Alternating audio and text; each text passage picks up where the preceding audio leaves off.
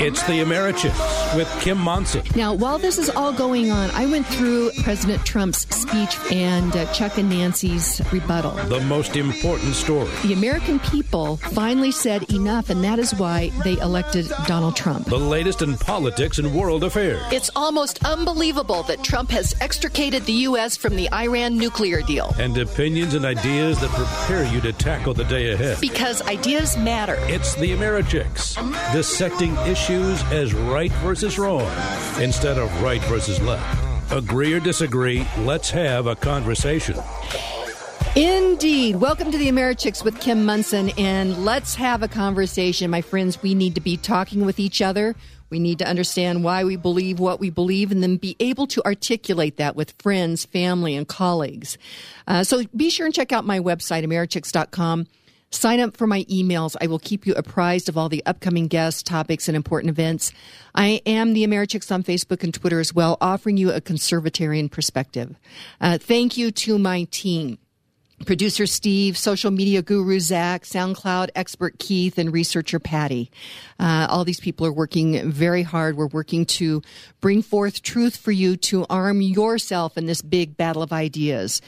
And uh, speaking of big battle of ideas, last night was Arvino and Veritas Wine and Truth. Our study of the Federalist Papers was at uh, Centennial's uh, Water's Edge Winery. And uh, Dr. Tom Krannawitter has put together a fascinating lecture series on the Federalist Papers because we need to know why we believe what what we believe. And so Vino and Veritas Centennial it's basically sold out. However, from time to time, we do have some extra tickets. So if you're feeling lucky, be sure and uh, let us know. Email me at americhicks.com slash Kim. And uh, we meet the fourth Monday of each month. And the great news is, is Vino and Veritas Castle Rock starts this next Sunday night. And uh, so uh, would recommend again that you go to my uh, go to americhicks.com slash Kim and let us know if you are interested in signing up for Vino and Veritas Castle Rock. And then we've had high demand up in northern Colorado, and we hope to get that one kicked off sometime in May. Our presenting sponsors in January at the Water's Edge Winery was uh, Harmony Ridge Construction, Rafe Patton and his whole team building homes and usually making friends in the process. February's presenting sponsor was Susan Kochevar. She's the owner of the historic 88 Drive-In Theater. And she will be opening April 5th with Shazam. And March's presenting sponsor last night was Heidi Ganahl and her Free to Be Coalition promoting free speech and diversity of thought on college campuses. So, uh, again, if you'd like more information, if you'd like to be a presenting sponsor, uh, go to americhicks.com forward slash Kim and fill out the form. Uh, so, first thing, a little inspiration. And Helen Keller, many of you know her story. And, and you know, I think some of the younger people may not. Uh, she was born as a healthy child in Alabama in 1880. And her father's side was descended from a colonial governor of Virginia. And on her mother's side, she was related to a number of uh, prominent New England families. After uh, the family was quite wealthy, and after the Civil War, the family lost most of their wealth, and they lived modestly. At the age of 19 months, Helen Keller became deaf and blind as a result of an unknown illness, and maybe it was rubella or scarlet fever. And uh, as she grew from infancy into childhood, she became wild and unruly. And so, uh, would have you check out the movie The Miracle Worker. I know that a lot of kids are on spring break this week, and so that might be something good to do as a family. But Helen Keller, uh, it's an amazing story. But she said, "Keep your face to sunshine, and you cannot see the shadows." And I think that that's a very inspirational word or words for us today. Uh, regarding today's uh, chuckles. Oh boy. Uh, Steve, I know you're excited. Here's three phrases of wisdom, okay? For every action, there is an equal and opposite government program. Number two, if you like your passport picture, you probably need a trip. And number three, why is it that bills travel through the mail at twice the speed of checks? There you have it. Oh, Steve, that's so mean. Aw. Ah. Okay, let's jump into some headlines here. And then uh, after that, we're going to start to focus in segments two, three, and four. I have my good friend, patriotic historian, former Army Ranger, Uh, ben Martin is in studio with me, and we're going to talk about the Federalist Papers. Uh, gonna, we're going to try to talk about 1 through 14 like we did last night at Vino and Veritas. But before we do that, there are a couple of headlines that I think you both or that you all need to be aware of. First of all, Mitch McConnell uh, is going to put the Green New Deal to a vote today, forcing Democrats to go on record. I think this is a very important. Uh, it's a political move in some ways, but I think it's so important, Steve. The word ambivalent is a love hate mm-hmm. relationship with a, a topic, mm-hmm. whatever. In this case, it's politics, and I am, you know, ambivalent. But I got to confess, this one I kind of like because it's it's it's hilarious to see how it's going to go down. Now, if my cor- uh, count is correct, there are six U.S. senators currently running for president: Booker, Gillibrand, Harris, Klobuchar, Sanders, and Warren. Now, the whole right out of McConnell's mouth, I mean, the whole reason behind doing this is to get them on the record on the new Green Deal. And what it looks like, though, is that many of them are going to vote present. and when oh. I, yeah, and that's no guts. You know, take a stand. Now they're going to say that they don't know, you know, everything that's in there, but there's going to be a piece of legislation in front of them that they will be able to vote on. And uh, when I was on city council, one of my first votes, I wasn't, I didn't quite agree with it, and I, I, thought, well, I'll just vote present. And our our city manager said, you have to take a stand. It's either yes or no. And I thought that was really, really good advice. So if they vote present, they're va- basically voting no. All right. Well, the, the, again, there's so much drama present. The tweets that were went out from one from McConnell, the other one from AOC. Uh, not to be confused with Amy Oliver Cooke. The really smart, the yeah, really, the, yeah. The other AOC. The original. So McConnell says, I could not be more glad that the American people will have the opportunity to learn precisely where each one of our senators stand on the new Green Deal, a radical, top-down socialist makeover of the entire U.S. economy. Well, and you know what? I think I said I I, I misspoke. So the vote will either be yes or no. They may vote present. If they vote present, in essence, they are, are voting for the new Green Deal. And this is important to get this on record. Mm-hmm. And then we have to continue to to dissect what this this actual deal says and how it will affect the flourishing, the thriving, the prosperity of everyday Americans. And we need to be able then to articulate that with, you know, many young people think, ah, oh, you know, that sounds like a great deal, you know, uh, protect the environment. But but what's so interesting is is many of these people that quote talk about protecting the environment, Al Gore, I mean there's so many you can choose. The elites, they still fly around in their their planes. They still turn on all their lights. They still, you know, drive around in, you know, motorcades full of cars. And so the point is is if this was really true, if they really believed that we were having such an issue with climate change, then they would change what they're doing. Their so own, their own behavior. Yeah. yeah. So in essence, it either it doesn't matter or it's not true. Well, then, not to be outdone, AOC tweets out the GOP's whole game of wasting votes in Congress to target others on the record for legislation they have no intent to pass is a disgrace. Stop wasting the American people's time and learn to govern. Our jobs aren't for campaigning, and that's exactly what these bluff votes are for. Strange. That's uh, really interesting. When all that they have done for the last two years is uh, with the Mueller investigation, instead of uh, you know working on governing, they have uh, had an agenda. In fact, now some of them are going to be you know working on impeachment instead of governing. So they say that they're there to govern, and they use that conveniently, but they're not at all.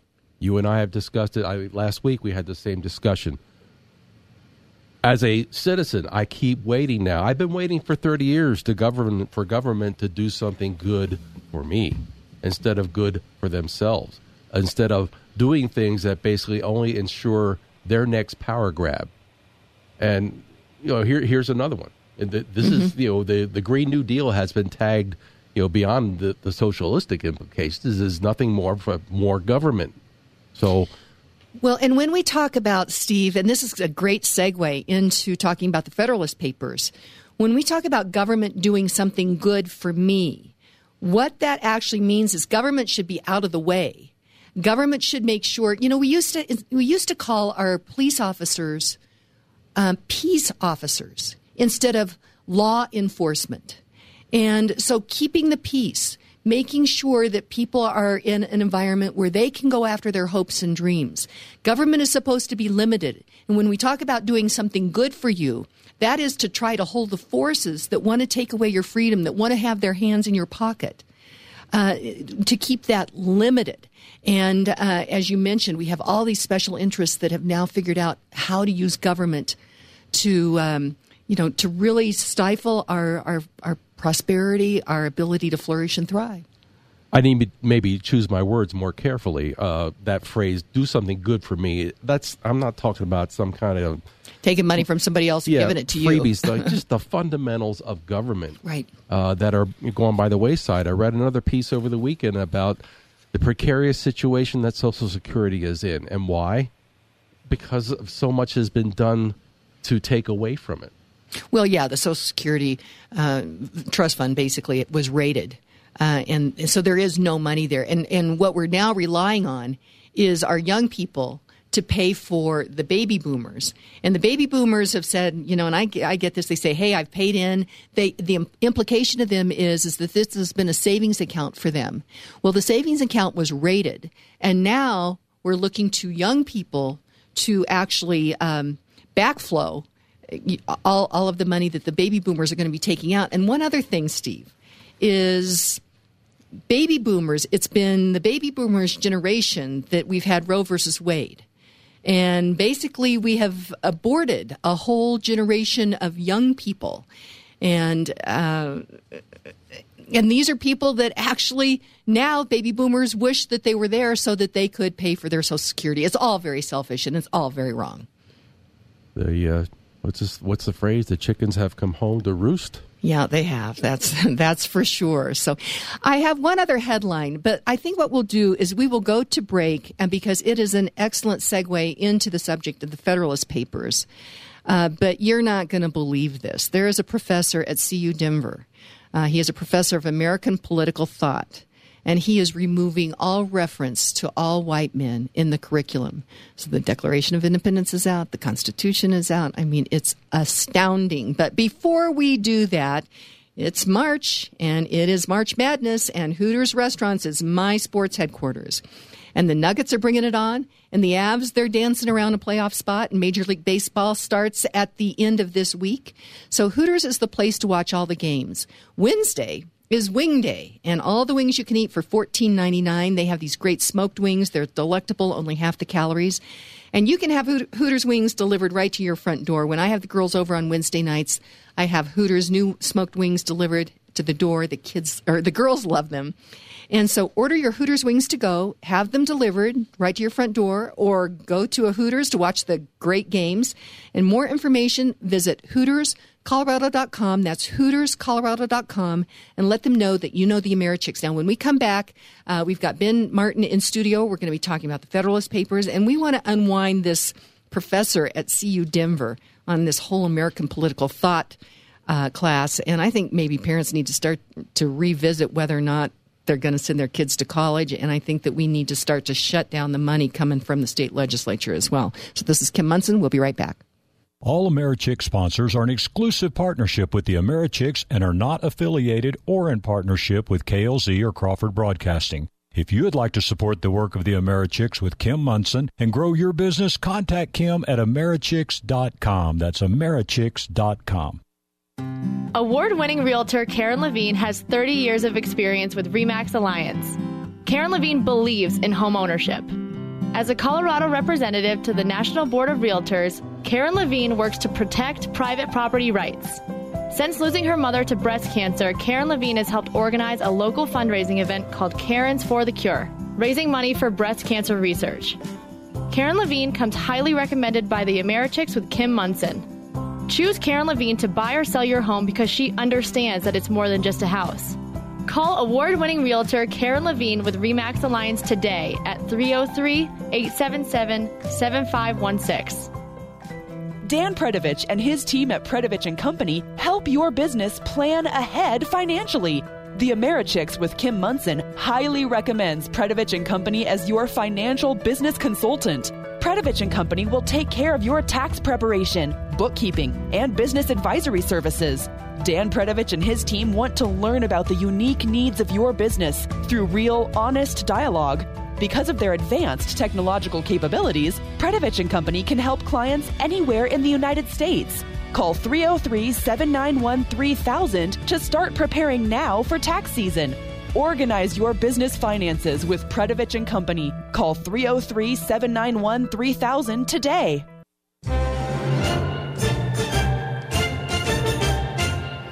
Oh, I love that. Welcome to the Americhicks with Kim Monson, dissecting issues as, as right versus wrong instead of right versus left, agree or disagree. Let's have these conversations. Be sure and check out my website, americhicks.com, and sign up for my emails. I'll keep you apprised of all the upcoming guest topics and important events. I am the Americhicks on Facebook and Twitter as well. Greatly appreciated if you will like and follow me. I'm offering you a conservatarian perspective. And as you listen to all of these different sponsors uh, throughout my show, I know each of these people personally, and uh, they are the reason that I am on the air because I, I have the great freedom. I buy my my airtime which is great because I have editorial control over what we talk about. However, that means also that um, you know I have to pay the bills, and I uh, so I find these great sponsors. And if you would like to be a sponsor, help support the show, I greatly appreciate it. But each one of these people I know uh, personally and highly recommend them. So when you're thinking about uh, doing some kind of business, I'd love it if you would check them out. So let's jump into. Uh, ben Martin, first of all, it's great to have you in studio with me. I'm really happy to be here and always happy to talk about the Federalist Papers, but happy to be with you and Steve. Yeah. And February was uh, the uh, George Washington's birthday and Abraham Lincoln's birthday. We should actually have TV because you are, are sporting an Abraham Lincoln beard. I've done a lot of Abraham Lincoln things this this last month and this month too. So yeah. Okay. Okay. I'll, I'll be removing it pretty soon. Pretty soon. Okay. Well, it's great to have you here, and I think I think this is just so interesting. Uh, Dr. Tom Krannawitter mentioned this to me last night, and I, I see this this uh, this headline, and this is from the College Fix. It says American Political Thought course at CU Denver removes all white men from the curriculum. And the professor is Chad Shimura. And he has, uh, in his syllabus, he says this course aims to develop an understanding of American political life from the margins. Rather than surveying traditional figures of American political thought, it attends to historically marginalized voices, and then it talks about all the intersectionality that they're trying to, to go through. The student that wrote this uh, article is Anof Kalem, I believe. Sorry on the pronunciation on that. And he said his excitement about taking the, the course quickly soured when he realized that they were taking out all the achievements of white men. So that meant there would be no mention of George Washington or Thomas Jefferson or James Madison or Alexander Hamilton, not to mention Locke or Rousseau. None of that. That is absolutely astounding to me. So, first thing, you know, we used to think that college was the place that kids could go to to uh, to gain the skills to get better jobs to be able to you know have the tools to thrive and prosper and to kick the tires on all these different ideas. And so when you start to basically censor part of that and because of a political ideology or a political um, agenda that we see here and then the other thing that's astounding to me is parents and families and are paying big bucks to these professors to do this. We have this discussion all the time down at the state house about money for education. I think that we need to start to dry that up. Now, Steve, you look like you have something you want to say. Give, give me the title of this course again, please. It is American Political Thought. All right, I'm not a big fan of Star Trek and Spock and all that, but that is so illogical. how in the world can you can you flesh out a course curriculum without you know by just basically pushing history aside like that or right. at least pushing a large part of it aside so you you use the word agenda obviously Right. And, eh, you know, okay, so let's talk about the Declaration of Independence. And in there, they have the beautiful words that every individual has the, the inalienable right to of life, liberty, and pursuit of happiness. They're not saying any descriptor. There's no intersectionality. Now it took us a little while to get it all figured out, but it was astounding that this little, you know, these 13 colonies hanging on the eastern seaboard came up and they founded this country on an idea. and that all men are created equal. And when they say men, they mean mankind. Uh, and so let's let's jump in here, uh, Ben, because you have such a heart for all of this, and uh, we have the Declaration of Independence, which was put in place by a bunch of old white guys. We have the Constitution that was put in place by a bunch of old white guys. Uh, now, the Civil War, you know, there were a bunch of white guys on both sides that were fighting. You know, World War One, World War Two. These generally were a bunch of white guys that were standing up against tyranny. This is so dishonest of what is happening at at CU Denver here.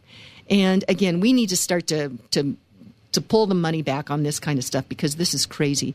But we're going to go to the Federalist Papers and give us a little history. We talked about this last month, Okay. but let's give a little bit of uh, overview of the Federalist Papers.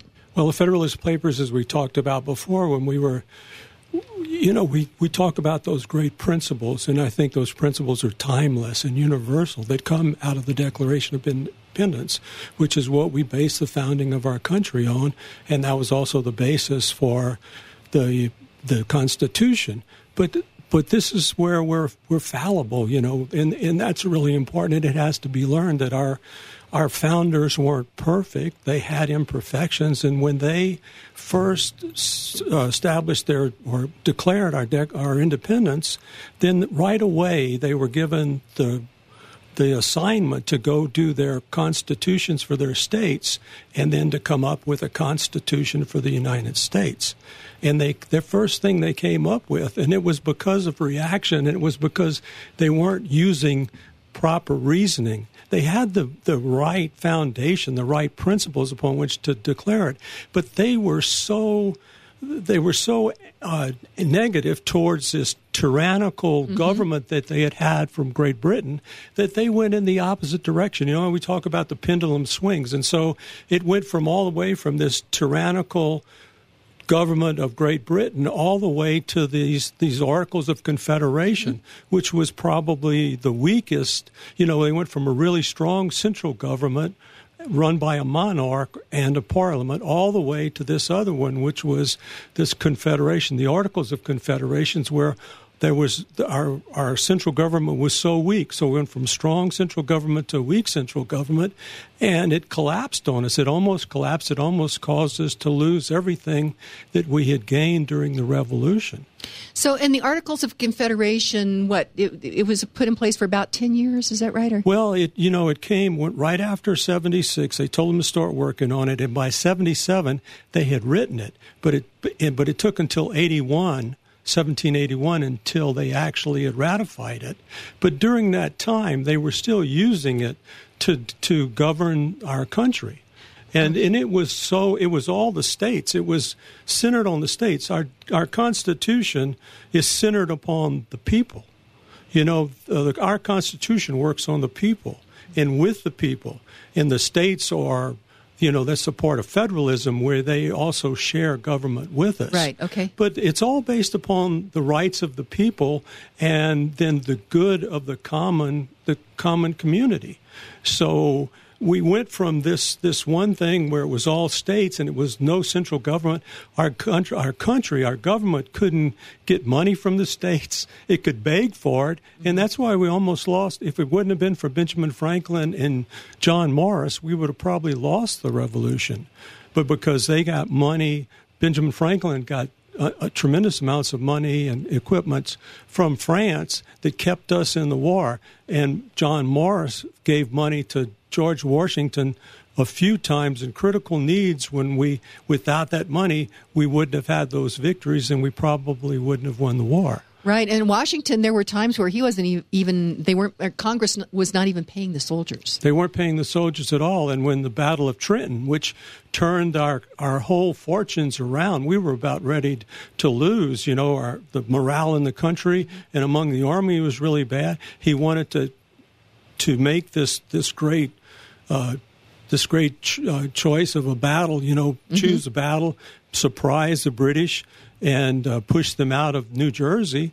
And the only way he could do that was have John Morris come with a bag of silver and give every man ten dollars in silver to keep them in the army because they were going to they were going to leave the army right after the first of the year. Right. Okay. And, and so he couldn't do that. They and people were leaving, and he so he came down with a bag of money and he gave it to them from Philadelphia. Isn't that astounding? Gave it to the soldiers so they could do it. And the same thing happened in Yorktown. You know, George Washington and the uh, French army and the American army were up in New York, and to get that army moved along the land from New York down and he did it surreptitiously down to engage in the Battle of Yorktown. He had to have money because he didn't have any money to move them. He didn't have any money to feed the troops. And so John Morris again came and gave his personal money. And if you don't know, John Morris, after the so after the Revolutionary War, he ended up in debtor's prison, probably one of the richest men in the in the colonies at the time, and he ended up in debtor's prison because the government never paid him back. The government never paid Benjamin Franklin back either. They didn't pay back a lot of people that yeah. they should have. Okay, you know we're going to go to break, and uh, we're going to talk Federalist Papers, but I, I would like you to des- describe the Battle of Trenton just a bit because that is such a fascinating battle. I'd and be so, happy to. So yeah. we will talk about that, and then the Federalist Papers w- was put in place to to make the case for the Constitution, and we're going to get to that as well. But uh, before we do that, speaking of of, of money and investing, uh, clearly John Moore's invested in America, but Jason McBride is somebody that helps you invest your nest egg. So Jason McBride, how are you doing this morning? Hey, I'm doing good. Michael Avenatti's going to jail. it's a wonderful day. Ah, that was quite a news day yesterday. We didn't even mention that. It was just unbelievable. So yeah, uh, yeah. I Yeah. figured you'd come in with uh, another one bites the dust as your music, and uh, you know maybe we'll just get one every day now. you know what? I see Steve's making notes on your your music selection. That's that's awesome. So, but Jason McBride, some of the big indexes that people watch every day are the Dow, the S and P, and the Nasdaq. What's really the difference between these, and, and do they behave differently? You know, that's a really good question, Kim. Well, most of the stocks tend to follow the general direction of the markets. Uh, the indexes are a bit different. The S&P 500 is 500 of the biggest U.S. companies.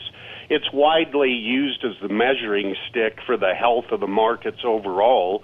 And then you've got the NASDAQ composite. That's over 3,300 companies. And it's always thought of of kind of containing more high growth names. Okay, but what about the Nasdaq 100, and how's that different than just the Nasdaq? Well, that's a good question too, Kim. The Nasdaq 100 is a hundred of uh, very large non-financial companies, so you don't have any banks or financials in there. Uh, it's got a really large weighting to tech, and in fact, the top seven stocks in that hundred stock index make up half the weight of the whole thing. So you got Apple, Microsoft, Amazon, Google. Right there's 40%. And then Facebook, Intel, and Cisco round up another 10%. So that, that brings us to half the total. Wow. Okay. So when people invest in the fund for the NASDAQ 100, like the triple Qs, their fortunes pretty much depend on just a few stocks. The other 95 or so, like the B sides on our old 45 records, that's dating ourselves, Jason. Oh well, my gosh. Uh, I think we know who, who's listening to the show for the most part. They'll understand. And, uh, yeah, and that's a really good point. Uh, you know, a lot of the, the the the stocks in there are kind of like the B side with these big ones carrying all the weight. Uh, so that's a good point. One more index that doesn't get mentioned as often, which is the Russell 2000, and that's really diversified across 2,000 smaller, or what you would hear them say, small cap companies. Okay, so but what makes the Dow unique? It seems like that's the main one that always gets all of the headlines.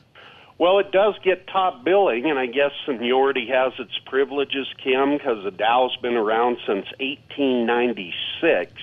And what makes it unique is all the other indexes we've mentioned are what are called capitalization weighted. So, capitalization is the total number of shares a company has out multiplied by the current share price. So you remember a few months ago when the big news was that Apple was now a trillion dollar Right. company. Yeah, they weren't talking about its sales or its assets. They were just talking about how much all the Apple shares in existence were worth at that moment because the price had gone up so much. Okay, but the Dow is different. It is. The Dow is unique in that it is a price weighted index. It only has 30 stocks, and the stock with the highest share price gets the biggest weight in the Dow. So it could be a company that's much smaller, but they haven't split their stock or their stock price just happens to be higher. So that one gets the most weight. Uh, it's more old school too, as far as the companies. Yeah, I mean you got Apple in there and a few other high techs, but you also get a lot of familiar names in there like McDonald's, Caterpillar, uh, Coca Cola's in there, Disney, Walmart, those type. Okay, so Apple is not the king of the hill in the Dow then. It's definitely not. The top three are Boeing, United Health, and 3M. Uh, Boeing shares are at 370 a share. United Health is a distant second at 247 and 3M's at 203. And Kim, Boeing makes up almost 10% wow. of the entire Dow. So if it has a bad day, the Dow's probably going to have a bad day as well. And that's why the last couple of weeks the Dow's been a little pukey compared to some of the other indexes because Boeing's been having their trouble. Sure. Uh, you know, I would just finish up with saying a lot of people say it doesn't do any good to watch the Dow. It's only 30 stocks. Uh, I still think how 30 of the biggest companies in the world are doing does have some meaning. Well, that seems to make a lot of sense, Jason. So I really appreciate these conversations. I think our listeners, I know I learn a lot from this. And so if you would like to have another uh, set of eyes on your, your nest egg, Jason and the guys and gals over at Presidential Wealth Management would be able and, and very happy to help you with that. So check out chickspresidential.com. That's chickspresidential.com or the phone number over there is 3 303 694 1600. 303 694 1600. And we will talk to you soon, but are you going to take a few days off? Yes, you'll have uh, uh, John Buckingham in for the next three days. So, uh, you know, I'm sure he's going to do so good you probably won't want me back. And uh, so it's been nice. It's been nice to the listeners, everybody. And, uh, you know, I'll see you in the next life, maybe. uh, no, we will talk to you next Monday, okay, Jason McBride? All right, Kim. Have a good one. Okay, you have a great day. So, this is Kim Monson with the Americhicks. Ben Martin is in studio. We're talking about the Federalist Papers. We want to hear about the Battle of Trenton. I mean, it is absolutely fascinating, and you really bring it to life. So, uh, we will be right back with Ben Martin. You want to succeed, so you need to dress for the job, event, or relationship that you seek. For over 30 years, entrepreneur, stylist, and Americhick Kim Monson has been helping women look their very best with well priced, made to measure clothes that fit a busy lady's lifestyle. Gals, if you want to up your game and freshen your look, email Kim at Americhicks.com for your initial style consult. Kim at Americhicks.com. Social media is important to the Americhicks since it's an avenue we can utilize to hear from and speak to all of our friends. For those of you who enjoy listening to the show, we'd love to hear what's on your radar. Follow us and talk to us at Americhick's Twitter and Facebook pages. Also, if you're a business owner who could benefit from some extra foot traffic from like minded friends, consider advertising on the Americhicks radio show. Contact us at Americhicks.com or email Kim at Americhicks.com. You're pretty fast, producer Steve. Oh boy, showing off this morning. Hey, welcome back to the Americhicks with Kim Monson, dissecting the issues, the news, politics, and opinion as right versus wrong instead of right versus left. Agree or disagree, let's have a conversation and offering you a conservatarian perspective thrilled to have in studio with me Ben Martin, good friend, former Army Ranger, patriotic historian. You've you've done some classes. I took a couple of classes that just brought all these stories alive, and I want to we want to talk about the story of Trenton. But before we did that, you just mentioned that you you're like I don't understand this professor at CU Denver taking out all reference to white. That seems really racist to me to take out because you are white, we can't talk about. I mean, that seems really racist. But anyway, you had a, a comment. Well, I just said he's he's talking. You said the class's name is American Political Thought. when we talk about American political thought, we talk about this, what we're talking about right now. The Clinton Rossiter said that the Federalist Papers the most important work in political science that has ever been written or is likely to ever be written in the United States. That was written by white guys well, you know, that's who we had most of the time was running the government at that mm-hmm. time. That's just the way things were. But these were some really impressive guys, and and they wrote this this thing called the Federalist Papers, which kind of explained mm-hmm. not only what the what the founders or the framers were thinking about when they wrote it and framed the Constitution, but what the people were thinking about when they ratified the Constitution. Our Constitution was ratified by everybody, and one of the great uh, political quotes I think of in the in the Federalist, and we're not going to talk about it today, but it said, you know, that the the important distinction between a government uh, between a, a, government that has a constitution which is written which is made by the people and not changeable by the government and a law that's that's written by the government and changeable by the government. They said that important distinction is little known and less practiced in any other country but the United States of America. And, you know, we have all this innovation. In fact, we talk about it a little bit in this segment. We have all this innovation, this new science of government. And they talk about it in, in Federalist 9 that we're going to talk about a little bit here. And it lists all of those things the separation of powers, the checks and balances, mm-hmm. the federal the federal form of government, the federal republic you know, th- those kind of things weren't mentioned there. In fact, they were kind of mentioned against by Montesquieu and all the other mm-hmm. political philosophers at the time. So this changed what government was, and it made government, like you said before, the people's power come from from the creator, and then the people give certain powers to the government so that it can protect those rights that we get from the, the government that we get from the God, from God, from the Almighty Providence. And so that is a complete different thinking that was going on at the time, and that, that gave us what we have today. The you know what uh, what uh, was Calvin Coolidge said. This is the, the the greatest political privilege ever granted to the human race to live under the U.S. It, Constitution. It's, it truly, truly is, and it's so under assault right now because because if we are sending our kids to universities and we and, and, I'm doing a lot on education, and uh, had uh, a guest on recently. She's written a book, "What Parents Don't Know That Your Kids Don't Know." We are assuming that when they go to college and you hear American political thought, you're thinking that you're going to talk about the Declaration, the Constitution, you know, and and the Federalist ki- the papers. Federalist Papers to kick kick the tires on these ideas, and uh, to to just take that all out because somebody with a certain race wrote it, it is astounding to me. And so, my friends, I think we need to start to revisit what we spend on uh, higher education because if you take a look at uh, Alexandria Ocasio Cortez, she has a degree from Boston University in economics, economics if you can believe it. I can't. And I don't know who paid for her education, but I think that they should get their money back. And so let's jump in here, though. Okay. A, couple of things. The Federalist Papers that we are reading, this is uh, uh, Alexander Hamilton, James Madison, and John Jay wrote it. Yeah. But the uh, we're reading the Signet Classic. It's by the introductions by Charles Kesler and edited by Clinton Rossiter. And in it, it the back it has the Constitution, it has the Declaration, it actually has the Articles of Com- Confederation. But the Constitution starts with "We the people." We the people. We the people, and that's so unique. And that's a really unique copy of the Constitution because it has in parentheses in the sides the the parts uh, or the the essays in in this book in the Federalist Papers as to what applies to that part of the Constitution. It's it's a great tool. I mean, there's so many great tools in this book, and for only five dollars, you can't believe it. You know, this is a book that everyone should have in their library, and everyone should learn about this.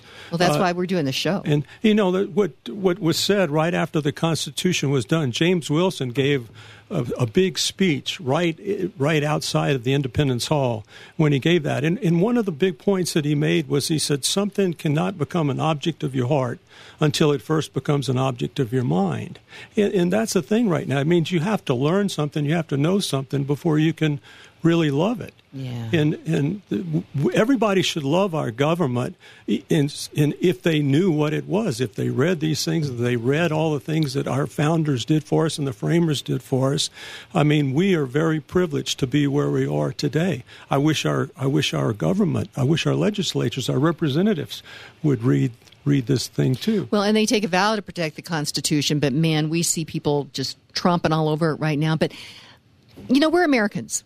And there is something unique about being an American. And this Battle of Trenton, when I took your class uh, and you described the Battle of Trenton, um, I actually I don't recall ever learning about that. Well, it, it's a really important thing, and it was a very big turning point in, in our history, in the, especially in the Revolutionary War. You know, we, we, we terribly lost the battle of Long Island in New York when when all the British came over, thirty thousand British come over, uh, you know, and, and attack us there, and it was a miracle that we escaped there.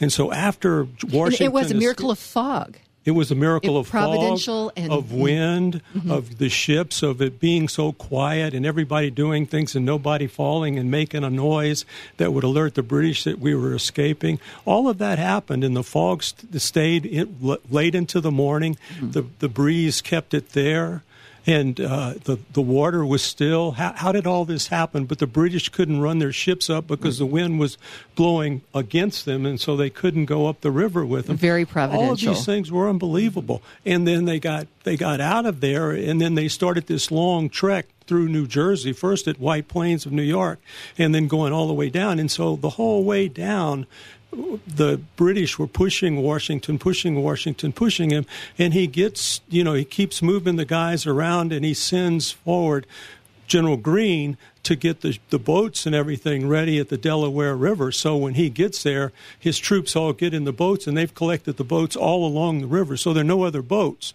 He gets all his troops in there and he escapes right before the British get there. And so he's on the other side of the river. He's he's on the, the on the Pennsylvania side, and so he, he's over there and he's safe. And the British don't have any boats to get over and get him, and so he's pretty good. And then the the British decide that they're going to occupy all of New Jersey, and they start up putting, occupying all along the place. And one of the big places is Trenton, which is the the capital of New Jersey. Mm-hmm. And so the the troops are there. Uh, they've been beaten all the way there. They think that, you know the troops are getting ready to to uh, get out of their enlistment because of the first of the year.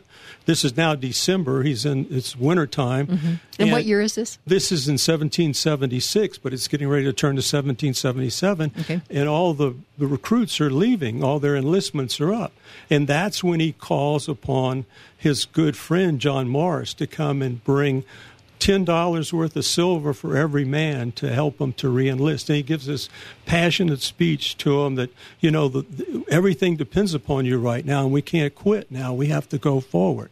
And so he. And, and they, some of them didn't have shoes. They didn't have I mean, shoes it was cold. at all. It was very cold. The river was full of ice, and it was it was a really treacherous crossing. He had four crossings planned that night, and he was the only one that got his troops across. And the, so they were one one fourth of, of the force that went across. He went across. He started crossing at midnight because of all the storms and winds and stuff like that. It took them a longer time to get their boats and the horses over, and so he started late. He started the march late, and they marched all through the night, and they got to Trenton in the morning. That was about ten miles from where they crossed upriver to where they attacked. Uh, and so they attacked early in the morning, and they and it was the morning after Christmas, and so maybe everybody else was sleeping and had a little partying. Although they they swear that that really didn't happen. You know, the the German Hessians said that, but anyway, he attacked, and it was a great victory. He lost very few people. He just I don't think he there wasn't anybody killed on the American side. We almost lost our our our our coming up, our fifth president, James Monroe, was shot in the leg that night. And because James Monroe had been talking to the people around where he was in the Battle of Trenton, one of the one of the doctors that was out there was a neighbor came out and saved his life, stopped the bleeding in his leg, and and repaired him so that he could go on to finish the war and also be our fifth president. Astounding. And one other thing I think you said in the class is that the the Patriots there were, they didn't have shoes that it was so cold there was ice that if in fact the British wanted to follow them, they could have followed the blood in the snow. And Washington did did see that. You know, he saw the blood in the snow, and he said that. You know, because they they were wrapping rags around their feet. A lot of them didn't have pants. You know, their their jackets were very were very threadbare. Uh, that, that they were wearing. And I mean, it, it, was just crazy. And they kept on fighting. And then they got back. They had this great victory. They captured almost a thousand British. Uh, and they didn't treat them badly. The British, the, I mean, the Hessians were afraid they were they were going to really treat them badly, the way they had been treating the Americans. And and George Washington wouldn't let his soldiers do that. They kept them and they treated them as prisoners of war. They took them into prisons, and and they didn't they didn't mistreat them when they were doing that. Okay. Well, this is fascinating. Uh, we are going to get to the Federalist Papers in this next segment. Yes. We need to go to break. This is Kim Monson with the Americhicks. Ben Martin is in studio. And uh, this last segment, we will focus a bit on the Federalist Papers, so stay tuned. Work with mortgage professionals who will give you quick and accurate financial advice. Home Mortgage Alliance has the knowledge and expertise to explore the many financial options available to you. The mortgage process can be stressful, and as interest rates rise, it's more important than ever to get pre qualified now so you're ready to buy. Call Kim Sturts and Mark Cook with Home Mortgage Alliance to make sure that you're making the right financial choice for you and your family. 303 888 2732. Kim and Mark will remain available to you 24 7 to help you through the process. Choose the only mortgage professionals recommended by the Americhicks with Kim Monson. Call Kim and Mark with Home Mortgage Alliance today. 303 888 2732. Okay, welcome back to the Americhicks with Kim Monson where we are dissecting the issues, news, politics, and opinion as right versus wrong instead of right versus left. Agree or disagree? Let's have a conversation. We're having a conversation about the Federalist Papers. I have my good friend Ben Martin in studio with me. And hopefully, this is whetting your appetite that you'd like to learn more. And if you would like to do that, we are offering Vino and Veritas, a study of the Federalist Papers, and Vino and Veritas Castle Rock opens this Sunday night. So if you are interested in getting more information, go to americhicks.com forward slash Kim, fill out the form, and we will get that information to you. It always goes way too quickly when you're here, Ben Martin, so we're going to have to have you back again. But uh, let's do talk a bit about the Federalist Papers. Last night we went through Federalist 1 through 10. We, we were going to go through 14, but you know, there's so much information there. So let's talk about 1 through 10. Well, 1 through 14, or that's the first segment. And when you look in, in number 1, he gives an introduction and then he gives an outline of what the Federalist Papers are. Hamilton does this. And so it, the first the first segment is called, and there are five, there are actually uh, five segments or six segments that he, as he breaks down his outline. And this is the first segment, 1 through 14, and that is called Utility of Union the utility of our union. And so it, it, I, I'd like to start it off. It says so. Federalist 1, Hamilton is welcoming his readers to one of the most significant deliberations in the history of the world to prove something for a time because it cannot be done. If it cannot be done here in America, then it cannot be done. And that's what he's talking about self government. So he starts this whole thing off, and the introductory the introductory passage is just fascinating, and I'd like to give that in, in verbatim here. It has been frequently remarked that it seems to have been reserved to the people of this country by their conduct and example to decide the important question whether societies of men are really capable or not of establishing good government from reflection and choice. Reflection and choice, that's really important or whether they are forever destined to depend for their political constitutions on accident and force. Now, that is just that's just a fascinating way to mm-hmm. introduce these things. Mm-hmm. And then he goes on to talk about the the structure, the outline, uh, the framework of where where he's going to talk about all these things. And so he gives that too. That's also in the first of these uh, of these papers, and that's one of those that uh, I showed you last last time I was here about what were the most important ones. And so, in this section, six of these papers, six of these 14 papers, are actually the the most important, some of the most important ones, the 22 important ones in the Federalist Papers. So it's really important. So we get that's that's one. Um, and I'm going to try to go fast so we can touch on these. And then we go into number two, and it concerns dangers from foreign force and influence. So we're going to talk about that, and then we're going to talk about six, and, and that's more about, you know, we always talk about domestic mm-hmm. problems, and so that's in number six, and okay. this is in foreign forces. And it says, he starts this off nothing is more certain than the indispensable necessity of government and it is equally undeniable that whenever and however it is instituted, the people must cede to it some of their natural rights in order to vest it over with requisite powers. Now, that's right from where is that from? That's right from the Constitution. You know, it says, okay, we have rights that come from the government, and we give certain powers to the government.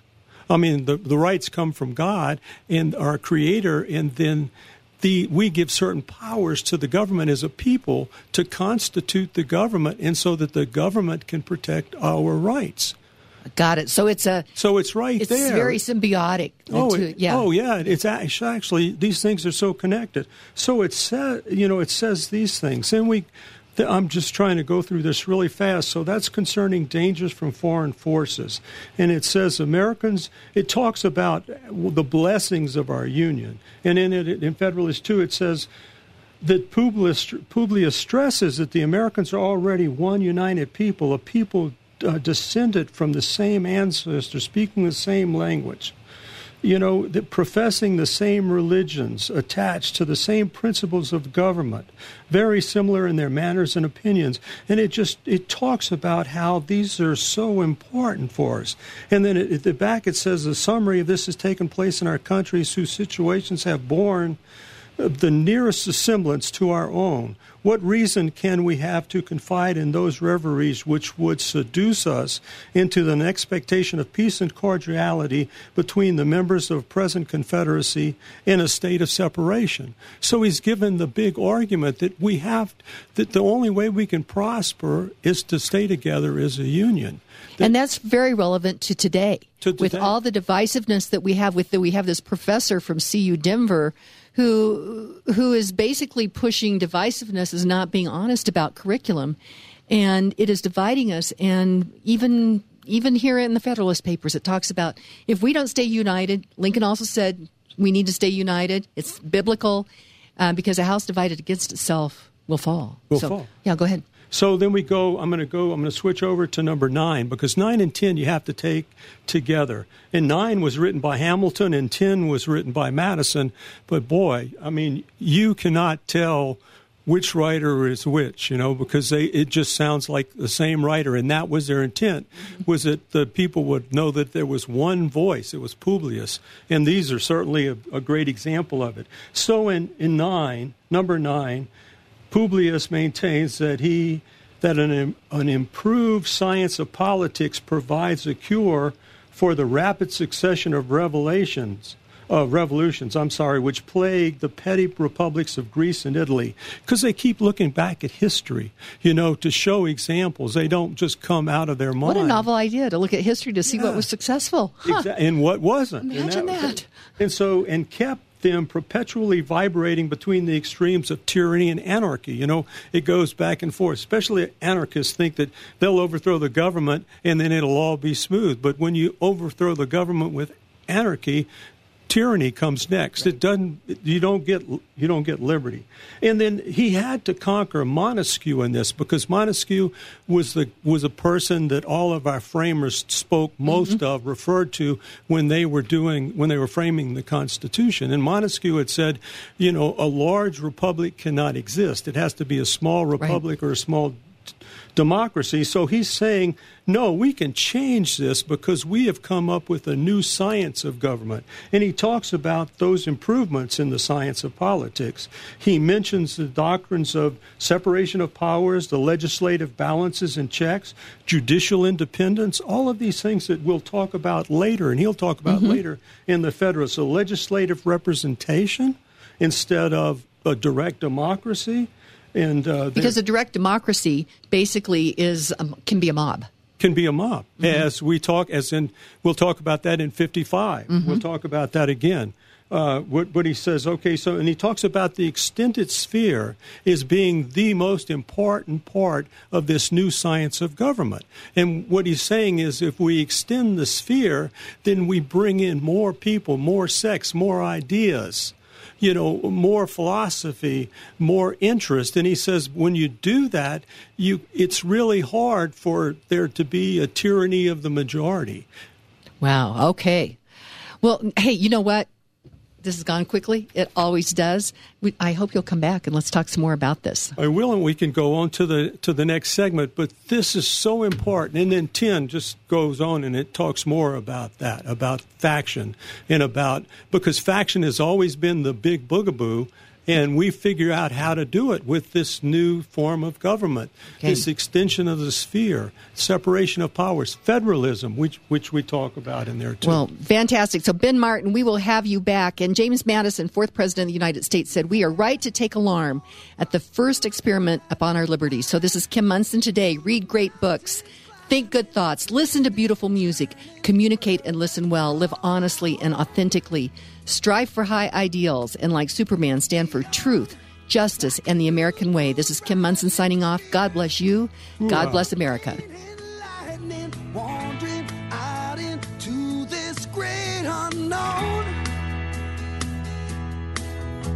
And I don't want no one to cry, but tell them.